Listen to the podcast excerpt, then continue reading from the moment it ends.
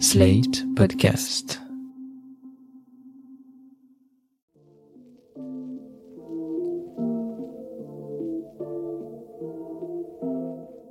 Bonjour et bienvenue dans New Deal, le podcast IFRI TTSO Slate qui revient chaque semaine sur l'actualité politique américaine. Cette semaine, exceptionnellement, nous vous proposons d'écouter l'épisode du Monde devant soi, podcast d'actualité internationale de Slate, consacré au dernier développement de la guerre en Ukraine, à la rencontre entre Joe Biden et le président chinois Xi Jinping et aux résultats des midterms.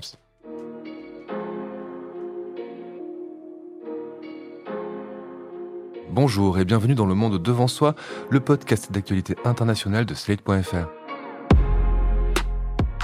Je suis Christophe Caron, je suis avec Jean-Marie Colombani, directeur de la publication de Slate. Bonjour Jean-Marie. Bonjour Christophe. Et dans l'infrachon, avec nous au téléphone, éditorialiste au Monde et spécialiste des questions internationales. Bonjour Alain. Bonjour Christophe. C'est un tir de missile qui pourrait tout changer, un tir de missile qui a provoqué une explosion faisant deux morts dans l'est de la Pologne, pas loin de la frontière avec l'Ukraine, ce mardi 15 novembre un tir de missile dont on ne sait pas vraiment qui en est à l'origine à l'heure où nous enregistrons ce podcast. Si les services de renseignement de l'OTAN s'activent pour tenter de savoir s'il est d'origine russe ou ukrainienne, certains, des États-Unis et la Belgique en tête, évoquent un tir de la défense aérienne ukrainienne, mais pour l'instant, rien n'est confirmé. Toujours est-il que lancé de Russie, il constituerait un fait majeur dans cette guerre. La Pologne est membre de l'Union européenne et surtout membre de l'OTAN, et nous allons le voir, cette appartenance entraîne des mécanismes de solidarité géopolitique pouvant déboucher sur une internationalisation nette du conflit.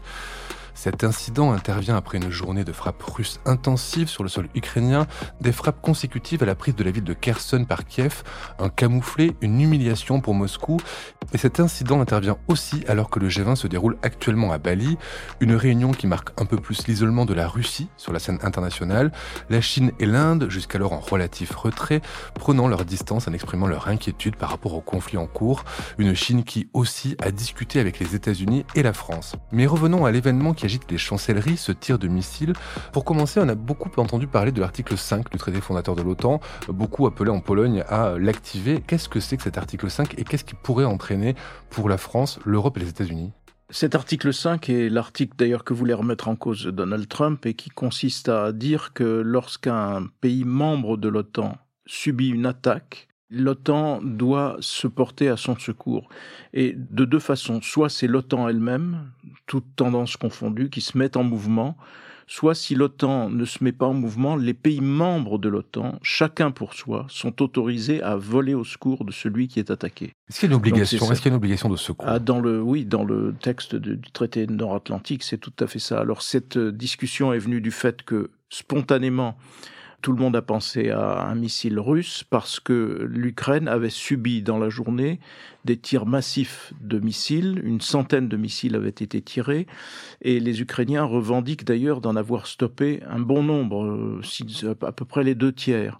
Et donc euh, est apparue aussitôt après l'hypothèse que ça pouvait être euh, au contraire un tir de missile anti-aérien par la défense antiaérienne euh, ukrainienne. Mais le, premier aspect, c'est ce qui venait spontanément à l'esprit, parce qu'on se souvient que les Russes avaient abattu un avion civil, que cet avion civil, ils en avaient nié la paternité de ce, vous parlez juste pour, pour resituer, vous parlez du vol euh, MH17 de Malaysia Airlines voilà, en 2014. Absolument. Et donc on est un petit peu habitué aux mensonges russes, donc euh, tout le monde s'était évidemment ému du fait que le territoire polonais, pour la première fois depuis le, cette guerre déclenchée contre l'Ukraine, avait été atteint. Et donc il y avait une sorte de branle-balle combat, de discussion, euh, qui tout ont été marqués d'ailleurs par euh, le calme et, et la prudence. C'est ce qui était assez évident. Et alors, avant l'article 5, il y a un article 4 qui prévoit que les membres de l'OTAN se concertent. Et c'est cette concertation, au fond, qui a été engagée et qui rentre dans le cadre de cette procédure où un des membres se sent attaqué ou considère qu'il est attaqué. Et donc, cette réunion de l'article 4 a pour but de valider la thèse, évidemment, de l'attaque. Et c'est ce qui est en cours aujourd'hui, même si, euh, au moment où nous parlons, il semble bien qu'une majorité de d'occidentaux semblent considérer que c'est plutôt un missile antiaérien ukrainien qui est tombé là, plutôt qu'une attaque ou bien un accident venant de Russie.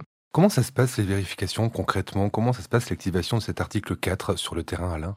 Alors sur le terrain, eh bien plusieurs équipes se sont portées, plusieurs pays se sont portés volontaires pour envoyer sur le terrain des inspecteurs, c'est notamment le cas des États-Unis. Le secrétaire d'État Tony Blinken a dit que des experts américains allaient très rapidement se rendre sur place, mais sans doute aussi d'autres membres de l'OTAN. On examine naturellement les bouts de métal qu'on trouve, on essaye de regarder s'il y a eu des images satellitaires, on essaye d'imaginer quelle a été la balistique de l'engin qui est tombé sur cette petite ville de Pologne. Alors comme ce jour-là, il y a eu des missiles qui ont visé une grande centrale électrique ukrainienne, qui d'ailleurs, parce que ça c'est les paradoxes de la situation d'électricité, qui d'ailleurs alimente en partie la Pologne en électricité, il y a eu des tirs tout près, et comme l'objectif des tirs stratégiques en ce moment des Russes, c'est d'annihiler la plupart des centrales électriques d'Ukraine, eh bien on s'est demandé si ça faisait partie de cette bataille. Alors est-ce un missile russe? Est-ce un missile russe qui n'a pas forcément été tiré depuis la Russie au sens où nous l'entendons, mais plus vraisemblablement un missile de croisière tiré peut-être depuis la mer Baltique, depuis la flotte russe de la mer Baltique, c'est aussi une hypothèse. Eh bien voilà, on travaille sur tous ces éléments, morceaux de métal retrouvés, morceaux de missiles, essais de reconstitution d'une euh, direction balistique et voir images satellitaires. Dans le cas où ce serait bien un, missile russe, est-ce qu'il existe un droit à l'erreur en matière de guerre? Oui, on s'attendait à un accident. Hein. Tout le monde s'attendait à un accident. Et c'est d'ailleurs ce qu'a dit Biden qui a été assez prudent. Et c'est ce qu'a laissé entendre aussi le président polonais Andrzej Duda. Il n'y avait pas forcément, et vraisemblablement pas d'ailleurs, une volonté d'attaquer la Pologne. Il y a un aspect évident, me semble-t-il, dans ces réactions, et qui est justement la prudence qui a dominé toutes ces discussions, et donc euh, comme si on ne voulait pas croire que ça puisse être euh, délibérément russe ça peut être accidentellement russe, donc c'est déjà en soi un problème, mais délibérément, personne ne semblait euh, y croire, et donc c'est un peu la, dominante des discussions. Par ailleurs, comme grande leçon politique de ce qui se déroule sous nos yeux, il y a le grand retour de l'OTAN euh, qu'on avait déjà mentionné et observé à l'occasion de la guerre euh, contre l'Ukraine, mais qui là aussi se confirme, et c'est le grand retour au fond des États-Unis hein, dans la protection de l'Europe alors même qu'on sortait d'une période trumpiste où euh, c'était l'inverse qui était à craindre, au point que le camarade président Emmanuel Macron avait signifié que l'OTAN était en état de mort cérébrale. L'OTAN aujourd'hui est sorti de la réanimation et manifestement en action aujourd'hui, ce qui euh, est une donnée de base de la nouvelle situation euh, géostratégique. Alain, la Pologne est membre de l'OTAN, mais elle est aussi membre de l'Union européenne. Euh, s'il s'avérait que la Pologne était attaquée par la Russie, quels seraient les engagements de l'Union européenne à son égard? Il y a aussi, je crois, dans les traités euh, sur l'Union européenne, l'équivalent d'une sorte de clause d'aide ou de solidarité, pas forcément d'aide militaire immédiate ou de solidarité. Donc ça existe aussi au sein entre membres de l'Union européenne. Eh bien la solidarité serait encore plus évidente. Je voudrais juste faire deux remarques sur ce qu'a dit euh, Jean-Marie. Vous savez, pendant toutes ces semaines, dans l'opinion occidentale et notamment dans l'opinion française, on a accusé les Occidentaux et notamment les États-Unis d'être particulièrement bellicistes et d'entretenir cette guerre à dessein, quand on ne les a pas accusés d'avoir provoqué cette guerre, comme dit en ce moment la propagande russe. Eh bien, vous voyez que dans ce cas précis, la prudence des États-Unis, la prudence de l'ensemble des pays membres de l'OTAN, la prudence du président polonais lui-même, mais la plus grande prudence encore du président Biden. Les États-Unis ne sont pas bellicistes dans cette affaire, et c'est, je veux dire, un argument qu'il faudrait opposer systématiquement à toute une branche de l'opinion publique française souverainiste et qui accuse l'Amérique d'avoir provoqué cette guerre et de vouloir sans cesse l'entretenir et la nourrir eh bien, ça ne paraît pas du tout être le premier réflexe des États-Unis ou des autres membres de l'OTAN, comme l'a dit Jean-Marie. Et ma deuxième remarque, c'est que cette affaire du missile qui est arrivé en Pologne et qui a tué deux personnes dans un village à la frontière, elle masque, à mon avis, la nouvelle la plus importante de la journée. Comme le rappelait Jean-Marie, c'est un des bombardements les plus denses, un des bombardements de missiles les plus denses auxquels la Russie s'est livrée depuis le 24 février. Et ce bombardement correspond très exactement à la stratégie choisie par le nouveau chef militaire russe pour ce qui concerne la guerre en Ukraine. Cet homme-là a commandé les opérations militaires russes en Syrie et sa stratégie, c'est la destruction des immeubles d'habitation, de toutes les infrastructures économiques, systèmes d'adduction d'eau, approvisionnement en électricité, afin de casser la population civile et de lui briser le moral pour qu'il y ait ainsi une pression sur l'échelon politique. Et hier ou ce matin encore, on essayait de faire un bilan. Et ce bilan, c'était 7 à 10 millions d'Ukrainiens privés d'électricité à la suite de cette frappe d'une centaine de missiles. Alors, ces 100 missiles, euh, comme vous le rappeliez, ne sont pas tous arrivés sur des cibles parce que la défense anti-aérienne ou anti-missile polonaise en a arrêté un certain nombre, voire même un grand nombre. Mais tout de même, on voit en œuvre une stratégie de destruction de l'Ukraine, faute de pouvoir lutter contre l'armée ukrainienne, eh bien on a cette stratégie de destruction de l'Ukraine. Et je pense qu'on la sous-estime dans les bilans, qu'on la sous-estime dans la couverture que nous faisons de ce conflit. C'est un peu un retour à la case départ, hein, parce que souvenons-nous de Mariupol, souvenons-nous de, des offensives du début. La technique russe, c'est toujours celle-là. C'est, elle est double. Elle est à la fois de ne pas tenir compte de la vie humaine, c'est-à-dire qu'ils envoient des troupes, et puis ils renvoient des troupes, et puis ils en envoient encore, sans se préoccuper, parce qu'ils ont le nombre avec eux. C'était l'objet de la phase où Vladimir Poutine a mobilisé 250 000 euh, personnes. Et puis, euh, c'est aussi euh, la technique habituelle de la de l'armée russe, qui est de le tapis de bombe qu'on a vu opérer en Tchétchénie, qu'on a vu aussi opérer en Syrie. On évoquait l'opinion publique, les problèmes dans l'opinion publique. Il y a aussi un gros problème dans l'opinion publique en Pologne. la Pologne est dirigée par des dirigeants ultranationalistes qui sont souverainistes, alors que même la population polonaise n'est pas anti-européenne et qu'aux élections, ça se joue toujours à 50-50, c'est toujours très juste. Ils ont entrepris une vaste campagne dès hier sur les télévisions sur le thème L'OTAN est là, mais pas l'Union européenne, ce qui est évidemment faux parce que l'Union européenne c'est pas une structure militaire, c'est une structure qui en effet dans ses statuts, peut aussi se porter au secours de l'Ukraine, mais elle le fait. Elle le fait depuis le début, elle le fait d'une façon d'ailleurs inédite. Et la Commission propose d'ailleurs pour l'année 2023 de débloquer quelque chose comme 16 ou 17 milliards d'euros d'aides diverses à, l'Ukraine qui lui permettraient à la fois d'assurer ses fins de mois et d'acheter le matériel qu'elle est censée euh, acheter pour se défendre. Donc il n'y a pas de faiblesse de l'Union européenne de ce côté-là, mais le gouvernement polonais actuel entretient les Polonais dans l'idée que il n'y a qu'une seule défense possible, c'est l'OTAN, et que l'Union européenne n'est pas une protection, alors même que l'Union européenne permet à la Pologne de faire son budget. Union européenne d'ailleurs qui va se réunir en marge du G20 à l'appel de, Charles Michel, le président du, Conseil européen. Et à propos de G20 justement, tout ça se déroule au moment où les 20 chefs d'État des pays industrialisés se retrouvent à Bali en Indonésie.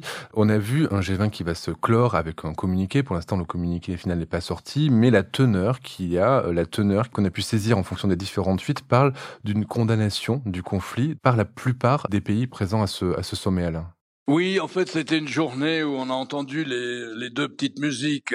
Le G20, vous savez, c'est un groupe très intéressant qui s'est constitué avec l'émergence de nouvelles économies comme l'Inde, l'Indonésie, l'Afrique du Sud, le Brésil, la Russie euh, aussi, pour compléter les vieilles économies les plus industrialisées qui était euh, autour des États-Unis et de l'Europe occidentale. Donc c'est un groupe assez représentatif de l'opinion mondiale, plus représentatif bien sûr de l'opinion mondiale que le G7 et plus encore que ne l'est même le Conseil de sécurité de l'ONU. Donc il faut faire attention à la musique qui émane d'une réunion du G20. Elle était critique à l'égard de la Russie, elle manifestait une lassitude à l'égard de la Russie.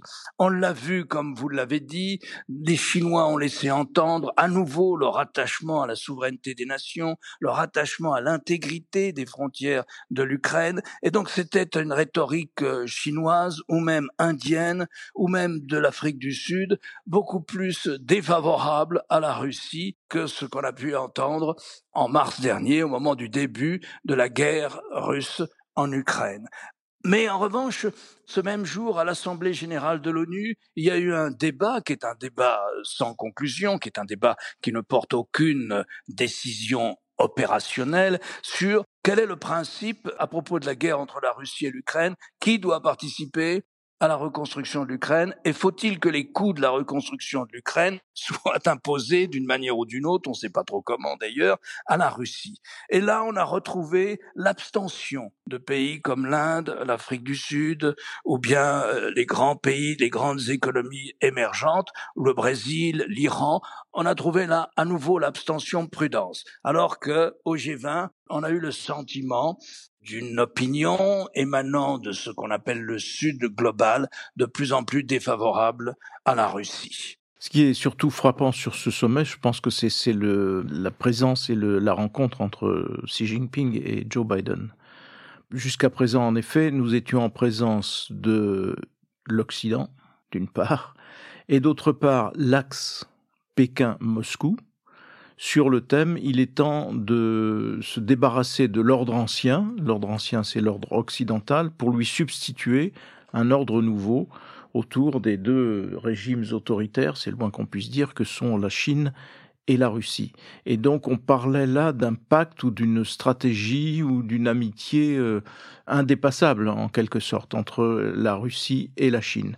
Or ce qui s'est produit là, ce sont les retrouvailles entre Joe Biden et Xi Jinping avec euh, manifestement un retour de la Chine à un duopole, c'est-à-dire en fait les deux puissances importantes, c'est la Chine et les États-Unis, et avec cet euh, amendement qui était évidemment très important, qui consiste à dire on n'est pas là pour refaire une guerre froide.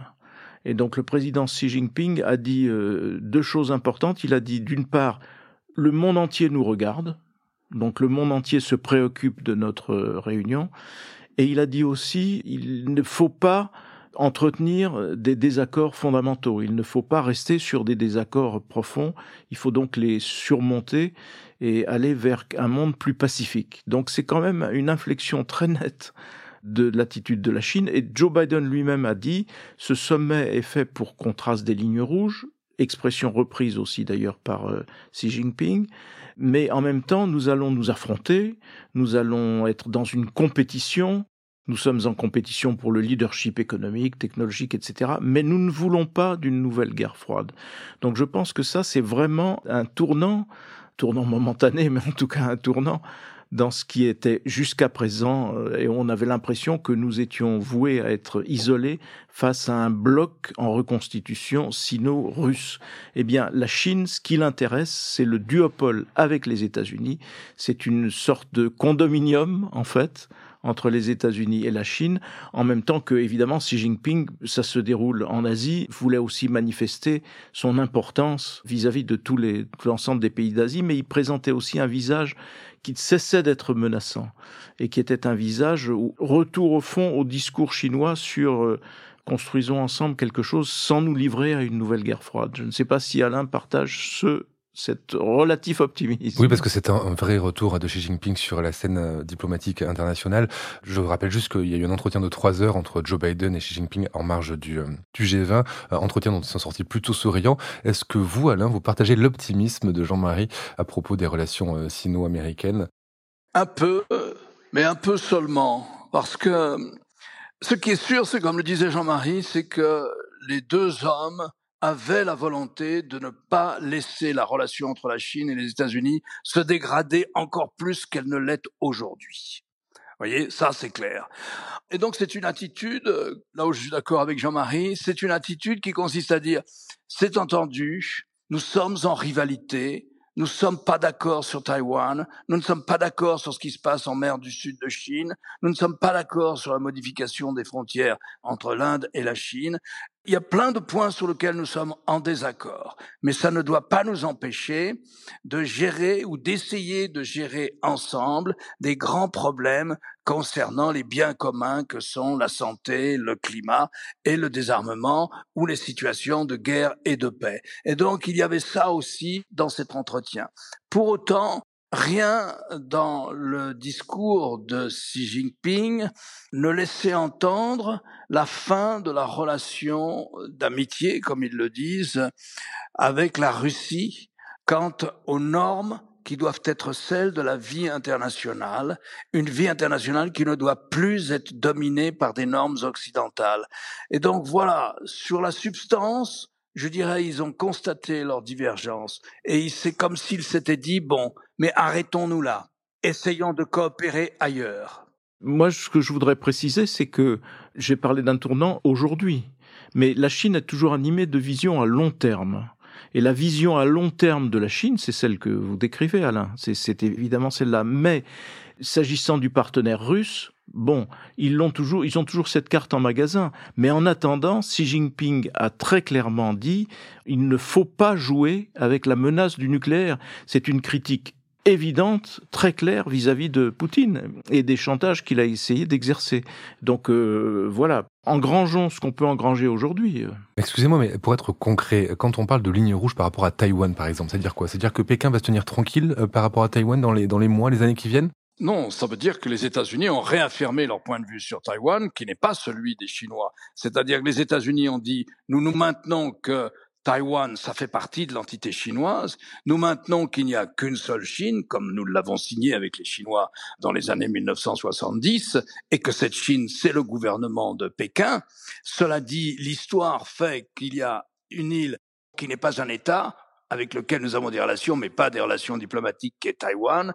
L'histoire a fait qu'elle a acquis son autonomie, en partie grâce d'ailleurs aux États-Unis, et que c'est un pays qui pratique la démocratie. Et la position américaine est de dire pas de changement à Taïwan sans l'accord de la population de Taïwan. Or, les Chinois, de leur côté, disent affaire intérieure chinoise, et s'il le faut, nous emploierons la force. C'est là qu'est le différent. Oui, parce qu'ils n'ont jamais réussi à imposer un gouvernement à Taïwan. Et tout l'espoir des Chinois était précisément qu'un jour arrive au pouvoir à Taïwan une équipe qui dirait euh, vive le rapprochement avec le continent, et ça ne se produit pas. Au contraire, puisque les Taïwanais privilégient des gens qui prônent l'indépendance de Taïwan. Alors un mot sur euh, Joe Biden. La semaine dernière, vous avez pu entendre euh, un épisode de New Deal euh, où on commentait les résultats des midterms avec Laurence Nardon. À l'époque, on n'avait pas encore tous les résultats. On voyait une majorité républicaine se dessiner à la Chambre. On savait pas trop pour le Sénat. Et finalement, surprise, le Sénat reste aux mains des démocrates. Jean-Marie, c'est quelque chose à laquelle on ne pouvait pas s'attendre. On ne pouvait pas d'autant moins s'y attendre que c'est inédit et que probablement Joe Biden, je parle sous le contrôle d'Anna, mais Joe Biden est sans doute le président qui a le mieux résisté au moment des midterms. Ce sont toujours des, moments très difficiles pour le président des, des moments difficiles pour un président en exercice avec euh, un déficit qui peut aller jusqu'à 40, 50 sièges. Donc ça ne s'est pas produit puisque le, les démocrates gagnent le contrôle du Sénat et le score à la Chambre sera républicain mais euh, très faible et non pas le, le raz-de-marée qui était euh, annoncé. Dans le débat électoral, tout le monde disait c'est l'inflation qui domine, donc, euh, en plus, il y, a toujours l'histoire du virus qui était toujours mal maîtrisée. Il y a eu les questions d'immigration qui ont aussi un petit peu euh, été des, moments difficiles pour Biden parce que la polémique sur l'immigration n'est pas terminée. Il y avait toute une série de facteurs qui faisaient dire que tout ça va s'accélérer. Et puis, il y avait tout, aussi tout ce qui était écrit, notamment en France, sur euh, l'état de santé de Joe Biden, le fait qu'il est, qu'il est âgé, qu'il donne des signes de cet âge qui sont inquiétants et que finalement il n'avait pas réussi à, avancer comme il avait promis qu'il le ferait. Les Américains ont balayé cela parce que il y avait entre-temps eu la décision de la Cour suprême sur l'avortement et que ça ça a fortement mobilisé l'électorat féminin puisque une majorité d'hommes a voté à 53% pour les républicains, les femmes, c'est l'inverse. Donc euh, il y a eu ce facteur-là, et puis il y a eu aussi le fait que ben, Joe Biden, mine de rien, a avancé dans un certain nombre de domaines. Euh, donc euh, il n'est plus désarmé. Voilà, il va pouvoir continuer d'avancer parce que le rôle du Sénat aux États-Unis est un rôle évidemment majeur. Et deuxième élément clé, et ça je crois que c'est très important pour la suite, un certain nombre de républicains ont enfin commencé de réaliser que le principal obstacle sur leur chemin s'appelle Donald Trump. Et ça, c'est nouveau parce que jusqu'à présent, tout le monde disait Trump a repris la main sur l'ensemble du parti. Regardez les primaires au sein du Parti républicain, ce sont la plupart du temps ces candidats qui l'ont emporté. Les candidats les plus Trumpistes ont, été battus, de Trump, ont été battus. Lui-même fait face aujourd'hui à une contestation à l'intérieur du Parti républicain qui peut évidemment changer, euh, changer la donne. Donc c'est un bilan positif pour euh, Joe Biden, négatif pour euh, le camarade Donald Trump et surtout aussi, si je peux me permettre, négatif pour Vladimir Poutine. Alain, sur les midterms? Je suis entièrement d'accord avec ce qu'a dit Jean-Marie, mais un petit point d'histoire, c'est il y a eu des présidents qui étaient à la Maison Blanche et dont le parti a gagné des voix au midterm. Il y a eu trois exceptions les plus célèbres. Il y en a une en 1902, mais disons après une première dans l'entre-deux-guerres, c'est Franklin Roosevelt qui en 1934, il est à la Maison Blanche et son parti remporte une victoire au Sénat et à la Chambre des représentants. Bill Clinton en 1998, pour des raisons sur lesquelles on pourrait revenir un jour parce qu'elles sont passionnantes, qui lui augmente la représentation du Parti démocrate au Sénat et à la Chambre des représentants, alors qu'on est en plein dans le scandale qu'on lui avait reproché sur sa, sur la maîtresse qu'il entretenait. Et enfin, Bush fils, qui lui en 2002, mais on est au lendemain des attentats de 2001, les Américains lui donnent aussi une majorité législative il augmente la représentation du Parti républicain euh, au Congrès. Donc il y a quelques exceptions. Mais sinon, on perd entre 30 à 60 voix. Euh, Jean-Marie disait 40 voix. Non, il y a des présidents comme Obama a perdu 60 voix, ce qui ne l'a pas empêché d'être réélu pour un autre mandat. Quant à la direction républicaine, eh bien, on voit bien qu'elle ne veut pas de Donald Trump. Elle ne veut pas de Donald Trump et elle a avancé depuis le début, d'ailleurs, un argument qui était auquel on n'a pas fait attention. Elle a dit nous allons avoir des difficultés non pas parce que Biden a un bilan euh, bien meilleur que ce qu'on dit habituellement, mais parce que les candidats imposés par Donald Trump sont des abrutis et des incompétents dont l'électorat ne voudra pas. C'est ça qui a été au cœur de cette élection, de, ces élections de la mi-mandat.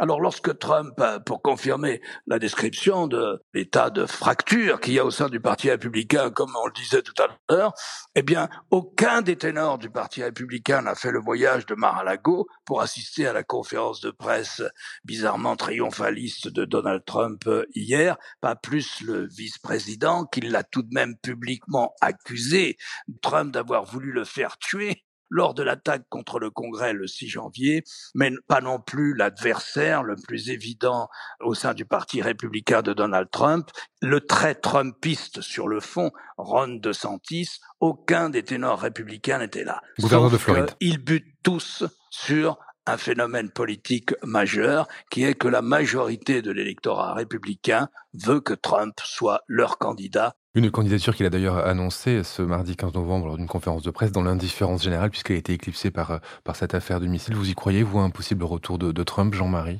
Tout est toujours possible à partir du moment où il a été élu une fois, contre toute raison et contre toute attente. D'ailleurs, euh, eh bien, voilà, rien n'est impossible. Cela dit, il va être sévèrement combattu de l'intérieur même du parti, et la bataille va être en effet polarisée vraisemblablement avec Ron DeSantis, qu'il a déjà commencé à injurier, à attaquer, ainsi de suite, comme il le fait d'habitude.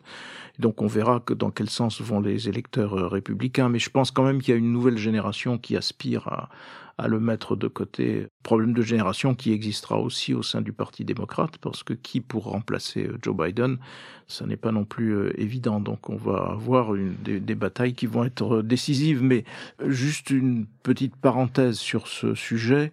Nous avons vécu, nous, Européens et Français, dans l'inquiétude de ce que pouvaient être les résultats de, des, des.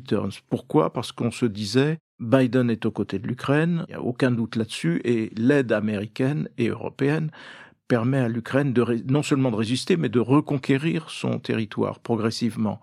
Et si la majorité change, si elle est la dominante trumpiste, eh bien, on va retrouver chez les élus républicains des gens qui seront euh, plutôt poutinistes que qu'autre chose. On connaît les liens entre Donald Trump et Vladimir Poutine.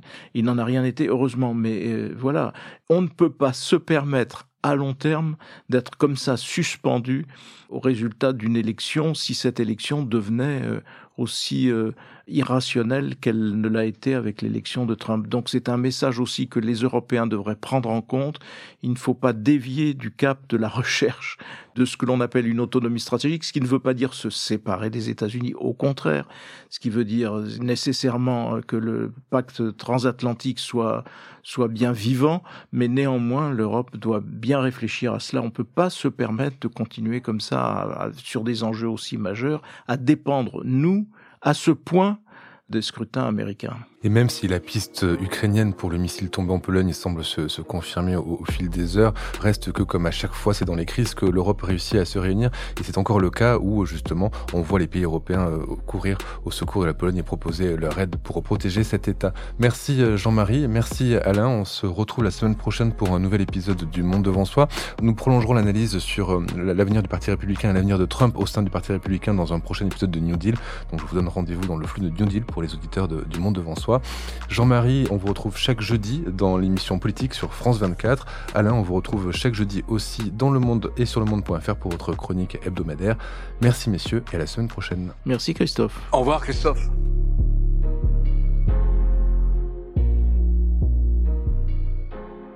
Retrouvez Le Monde devant soi chaque vendredi sur slate.fr, votre plateforme de podcast préférée.